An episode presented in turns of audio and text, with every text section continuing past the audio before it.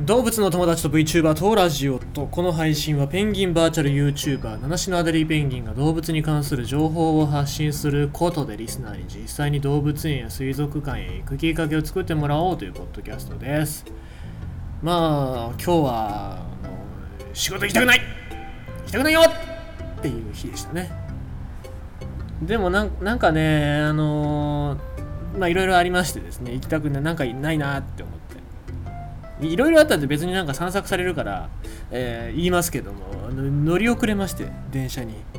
今日ゴミ捨て行ってさゴミ捨てだと思ってゴミ捨ててんで駅まで行ってんで定期券を出そうかなと思ったら定期券忘れててで家戻ってでなんか定期券取って行く途中であもう行きたくないなってなってもう今日は行くなっていう神様のねこう暗示だと思って。で行く前かなと思ってさ足元見たらヤスがいるじゃないですか。養うべき家族ですよ。あとコオロギたちね。がいるからさこいつら養わないといけないなと思って頑張って重い足を運んでいきましたよ。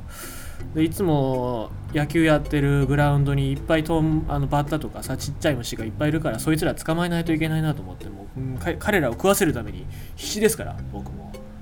まあ行きましてね、やっておりましたけど今日は。まあそんな日々でございましたよ、うん、まあ虫探すのすごい大変なんですよ。昨日かな？昨日実家に行ってまいりましてですね。で虫とか探してたんだけどちっちゃい虫って本当にいないね。でちっちゃい虫なんかわらじ虫のちっちゃいやつとか捕まえてましたけどもなんかちょうどいいなんか雲みたいなアリみたいなアリもどきみたいなやつがいてわーと思ってこれいいじゃんと思ってこれ食わせようと思って捕まえたんだけどもさちょうど寒空の下で強風が飛んできてさふって飛ばされてもう二度と見つけられないっていう。そういう状況の中で餌とかを見つけないといけないんですけどもまあなかなかいないですね。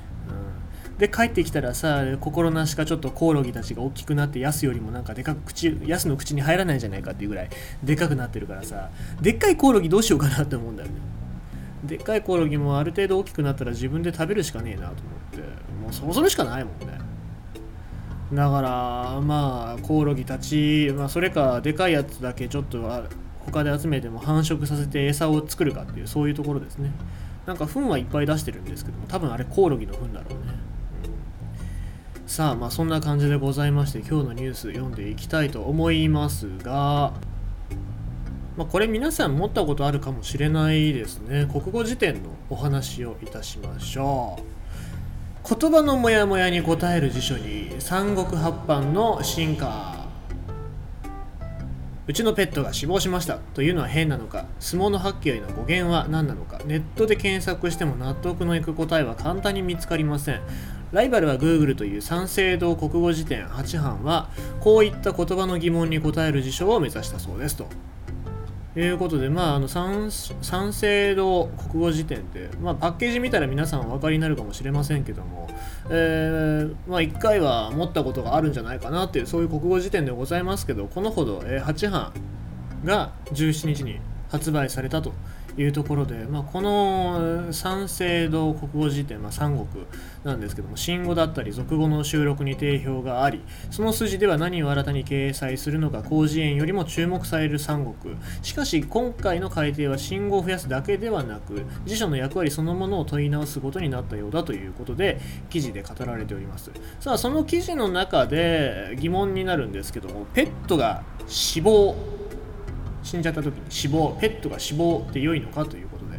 えー、8班では新たに似た言葉の違いを示す区別という項目が新設されました、えー、としてはどちらの言葉がいいのか迷った時に、えー、役に立ちそうですということで、まあ、どういう時にこのまあ、死ぬっていろいろな言葉遣いがありますけどもさあペットが死亡しましたってそれ正しいのかっていうところですね、えー、今回の三国では文章を書く上で頻繁に問題になるものに限って載せました。例えば飼っていたペットが死亡しました死去しましたとしていいのか。まず死ぬが一番概念が広いと説明します。広く使えるがなんか冷たい。ペットが死ぬペットが死にました。確かになんか冷たいですね。で死亡っていうのは人の死を示す客観的な、えー、言葉ですがペットなどの死にも使うとも書いて実態を反映させたつもりです。他にも死去、えー、正虚高いなど死の表現に悩むところどう使い分ければいいか書きました。新聞では動物園の人気者が死んだりすると記者が死亡と書いていることがありそういう場合死亡は普通人に使うんですがと相談します。でも8班の説明通り死ぬだと冷たいよねという話になりどう書くか工夫が求められます。そういう場合にも参考になりそうです。というところでえー、まあ、今この世の中でいろいろな言葉遣いだったりちょっとね、えー、ツイッターなんかで変な言葉遣いしてる人もいっぱいいますけども辞書をね引くことによってそういう使い方っていうのも、まあ、Google で調べりゃ出るかもしれませんけども、まあ、Google なんかよりも正しい情報ソース、まあ、こういう